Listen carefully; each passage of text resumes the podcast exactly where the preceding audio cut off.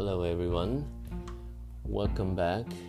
My name is CY, and thank you a lot for your patience. I know um, it has been more than a week or two, um, but as you know, I'm just a lazy person. Well, sometimes. Anyway, uh, thank you back, and I'm coming back. And uh, there is a saying in Chinese that originally it means that an ugly woman still has to meet her father in law, meaning to have to do something eventually one would prefer not to do, or to have to show one's embarrassing thing though one is reluctant. Well, the reason why I mentioned this phrase in Chinese is uh, this is the last part of the uh, LGBT in Hong Kong history from my point of view, which I have already prepared but never uh, had a chance or just wasn't motivated motivated enough to want to do that because I feel that if I finish recording this one, it means I need to create something new again, which it which is very challenging for me because I am the producer, I'm the writer, I'm the executive producer, I'm the host. I do everything. Well, except the technical part. That anchor is doing that for me.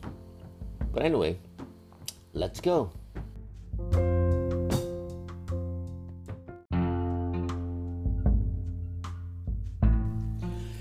Welcome back. Um, that was the song. Well, if you're listening through Anchor.fm, uh, you're able you will be able to uh, know that uh, I put a song after my first uh, segment, and I want to give credit back to um, the song from it's called Finale from Dear Evan Hansen. So. I just picked a song from Anchor.fm, by the way. Anyway, okay. Um, if you have been listening to my podcast, you know that I have so far mentioned um, a very quick uh, summary or, or uh, uh, descriptions of the LGBT situations in Hong Kong, um, China, and United Kingdom and I feel that it's the time to talk about LGBT situations in a country in Asia that is very uh, exciting. Uh, that things are happening, and I don't really understand why it's happening, but I have talked to some people from Taiwan and in Taiwan, and yes, I'm gonna mention Taiwan, and it is still not yet part of China. It's a different quote unquote country. I know it might uh, cause me some trouble after saying that, but I don't care. Anyway, uh, okay, very quick uh, summary of the situations in Taiwan is that uh, they have been they have um, legalized same-sex activity for a long time and they also have legalized equal age of consent. And also very impressive that they have also um, like established or written or uh, like enforced the law anti-discrimination laws in employment in in education uh, back in early 2000 and until also until uh, until 2017, they have finally legalized the protection of uh, I mean uh, anti-discrimination laws in the provisions of goods and services in 2017. And then the, even the most and then you know those are exciting already, but then uh, they are doing even more. They have done a lot more, and they have finally legalized same-sex marriage since 2019 and at the same time, they have uh, recognized same-sex couples Uh, uh, well, okay, this sorry, this is the same thing. Anyway, so I mean, there's something that is still uh, what they're working on, but um, Taiwan is the same. I mean, it's the first country in Asia that has legal uh, same-sex marriage, and so I mean, so I, have to look back and uh, I mean, look at uh, uh, Google and look at Wikipedia, and I also asked one of my Taiwanese friends, uh, how did it happen? Uh, and he gave me a very interesting um, perspective, and also from the research, is that um, even though that the uh, Supreme Court in Taiwan has always been very open-minded and favor for people of, of, of LGBT and but from all the research, well, a little quick research and uh, uh, dialogue with my friend, they come up with a very interesting uh, perspective. Is the the media in Taiwan, you know, a long time ago, has always been very supportive, and by from by saying that, what what I mean is they they have started having um, queer characters on move in movies, televisions, and not only that they have characters uh, in those media, they are th- those characters in those movies and, and TV show has always been very early on been very positive. You know, they're not all suicidal. They're not always you know depressed and like crazy or uh, just side character. Their main character positive, successful, or have you know emotionally stable and you know wanting the same thing like other people. Uh, and one of the really um, uh, good example early on is uh, they have uh, broadcast a gay banquet in Taiwan all over the world, and they even invited uh, the local media to do an interview to film them and to talk with people who attended the, the wedding.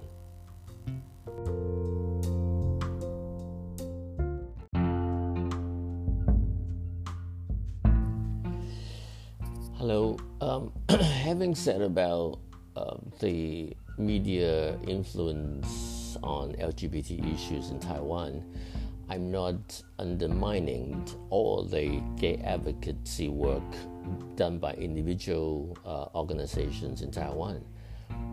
What I really just want to emphasize is that um, you like it or not, you know, the uh, media that goes into people's home, goes into people's uh, daily uh, computer, uh, social platform, uh, actually has major influence that um, is very subtle but it's it's very very big. Um, I mean, if you if you look, if you get a chance to watch a few documentaries about social media influence on LGBT issues or even other issues, immigrants, uh, racism, um, you realize that um, it has it has a very very subtle, very important influence on people's mentality. Anyway, so I mean, uh, so let's come back to Hong Kong and uh, how about Hong Kong media? And I, th- I think I uh, mentioned that in maybe the first episode about Hong Kong media, and but I also want to add one more particularly information about the the very very special situations in Hong Kong. Um, Hong Kong right now has uh, only one television com- uh, TV broadcasting company that would produce local dramas, uh, comedy, whatever shows that you can watch on television, and it's called Television Broadcast Limited. We call it TVB. And how did TVB became becomes the only local televisions that makes dramas? I don't really know. I mean, I can Google it, but it's very complicated. We usually have at least two to three local television company, and eventually, TVB only became or becomes the uh, only one. And what is the significance? Very, very, uh, very easy to understand. Okay, in order for TVB to get uh, continue to get license from the government, they have to make sure that um, you know they follow all the rules and they have to be the only I mean the uh, company that is pleasing to the government or seeing or or agreeing to the government. So if TVB um, decided to be one of the um, uh, anti-government company, they won't survive, and the government won't give them the, the license to be able to broadcast and provide free television to Hong Kong people.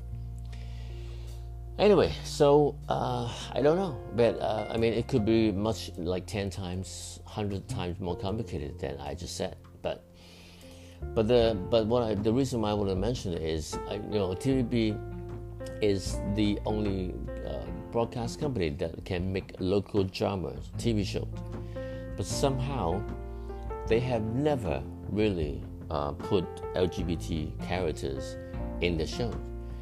And they have put, you know, characters like that, but like I mentioned in my episode, previous episode, is they're all kind of, you know, like uh, emotionally unstable, suicidal, or like really um, kind of weird character. And so, I mean, it has never been really important portraits of gay people in local dramas. And like I said, I really believe that um, media has plays a really big part on that um, on that uh, issue.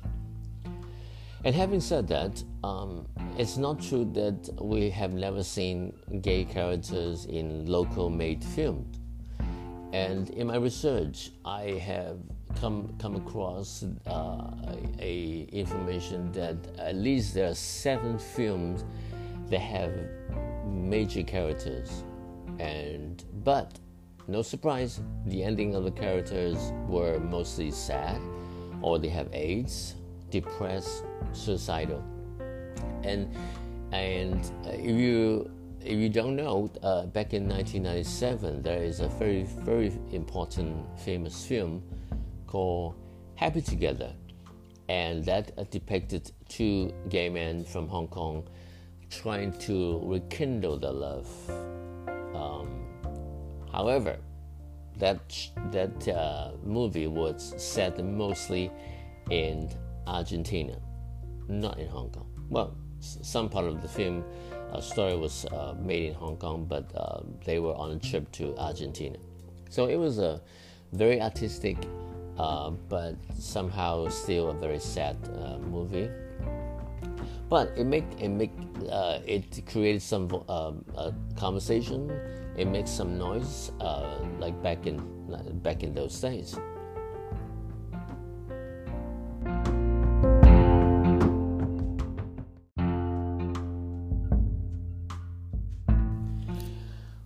While I was preparing for the material to do these uh, free podcasts, I actually bumped into a, a research paper in 2014 on public opinion, and the title of the paper it's called "Public Opinion in Hong Kong About Gays and Lesbians: colon, the Impact of Interpersonal and Emergent Contact."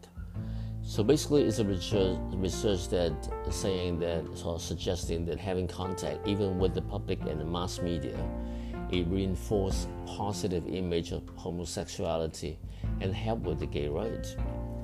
And I don't know how many people in Hong Kong or in the academic, academic world have actually uh, read this paper, and I thought it's quite positive and very, uh, very uh, exciting to know that somebody actually did research on that. I mean, if you remember what I uh, that I mentioned in maybe the previous episode or the the episode before the previous one, that I had uh, once I was in the classroom and the instructor, Professor Randy, asked uh, asked a bunch of questions about uh, you know our reaction to we if we find out that uh, our friends, our colleagues, our brothers and sisters, our sons and daughters, and uh, husbands and wives are gay. And so uh, I don't want to repeat that uh, reaction on the story, but you can go back and listen. But then, so I have always feel that um, one of the really important thing that we need to see more in Hong Kong is that we need to uh, we don't have to come out to the public per se, but I always feel that it is important that we come out to people around us because if if all, all the people around us realize that they have LGBT people around them every day, uh, work you know colleagues, uh, uncles and aunts, uh, shop workers, um, teachers, student, classmates, you know, everybody around us, and uh, you know, and then they they they would have very different, different perspectives and feelings towards the subject. Well, okay. The reason why I always feel that it's important is um, in 2019, just last year, we finally have a very, I personally consider very important film, gay film, in Hong Kong, made by Hong Kong director and played by Hong Kong uh, actors. It's called Suk Suk, and it means uncle, and it basically means older older male in Chinese. And the film is about two mature, uh, closeted gay men and how they met and they kind of fell in love. And so that's the story. And also the significance of this movie is that because they they want to show what uh, a gay man's life is about um, for mature gay men in Hong Kong. So they have um, the cruising scene in the toilet and they have gay sauna scenes uh, for those uh, for those two characters, you know, when they want to uh, like uh, hang, uh, you know, like spend time together. And because they are married, well, one is married and divorced, and one is still married. So, so in order for them to meet, they have to spend time only in gay sauna. So they they have several gay sauna scenes in the movie. I I I said it's really important because now finally a general public, you know, if they buy the ticket to go to see the movie, they are going to see how gay men, some gay men, uh, meet other gay men, and how they spend time in, uh, how they spend time with other gay men in Hong Kong, and you know they they are finally able to see it in the big screen.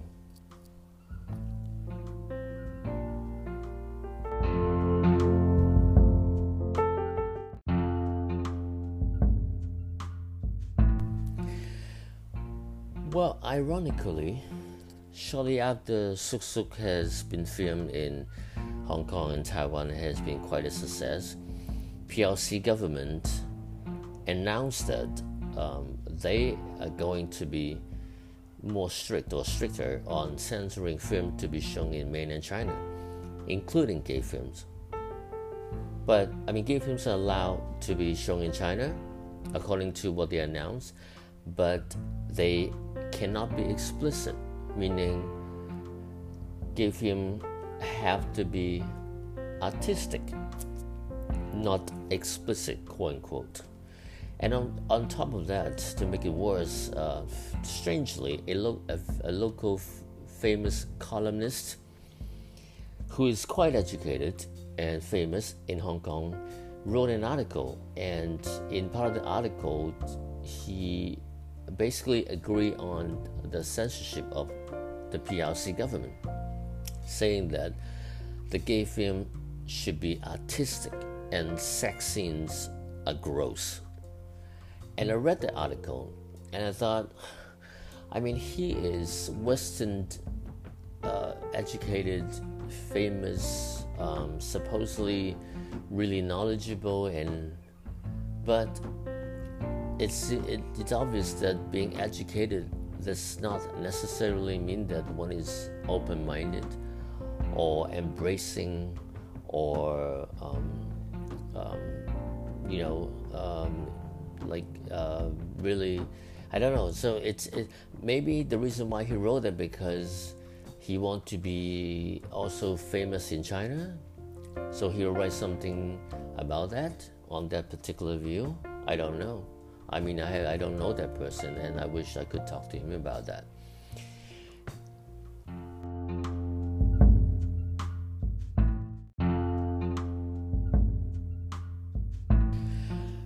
Before I finish this whole uh, discussions or my sharing of LGBT history in Hong Kong, the two things that I have to mention uh, be, uh, in this episode, and I'm gonna uh, like um, take out some of the material that I prepared, is that um, first, firstly, um, I'm quite sure that um, the traditional values of Chinese has a, has played a part in how why is it somewhat difficult for Hong Kong and China to have um, much better LGBT right? Is that you know uh, you, you, when you, you when you go to a uh, a Chinese uh, New Year greeting or mainly talk about uh, have good health and prosperity so money and prosperity are much more important than personal satisfaction, other than health. And also, family quote unquote harmony it's also much more important than being honest and truthful and authentic.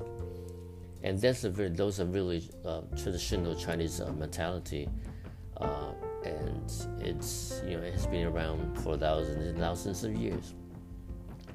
And another thing uh, that I really need to uh, want to uh, talk about very quickly is that um, you, I'm quite sure that you know what happened in just last year about um, the protests and and then uh, PRC government had decided to uh, set up a law, the uh, national security law, in Hong Kong.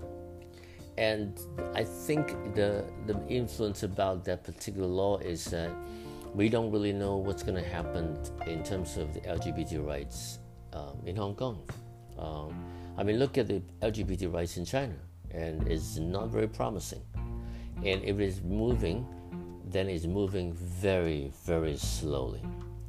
And with the um, new security law in Hong Kong, we don't know how the quote unquote freedom of expressions in Hong Kong is going to affect LGBT expressions of uh, our needs of equal rights, protections, and anti-discrimination. And then we don't, we still don't know how the government is going to react to our parade, our protests to fight for equal rights. We don't know.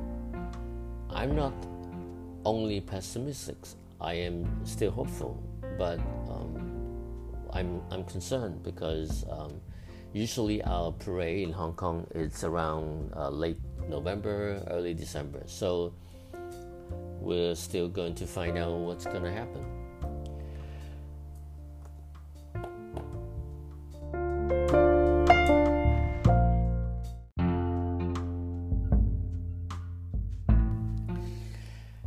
This will be the wrap of what I've been trying to talk about the LGBT history in Hong Kong and uh, other places around Hong Kong. I'm quite sure that in the future, at some point in my episode, I will have I will talk about some more, or I will talk about something that I have missed, or something that will come come back to my mind. In the future episodes, I'm planning to hopefully get to have some dialogues with uh, people that I know, people that I want to know, or people that I want you all to know. And hopefully, that um, in those dialogues, uh, we'll have uh, more discussions in depth about um, LGBT um, situations in Hong Kong, or in other countries in Asia or in uh, other part of the world. So, um, adios for now, and hopefully you'll have a good week, and hopefully uh, pandemics will subside and we all can travel and hang out with each other in our own country or at home and or in the your most favorite hangout place.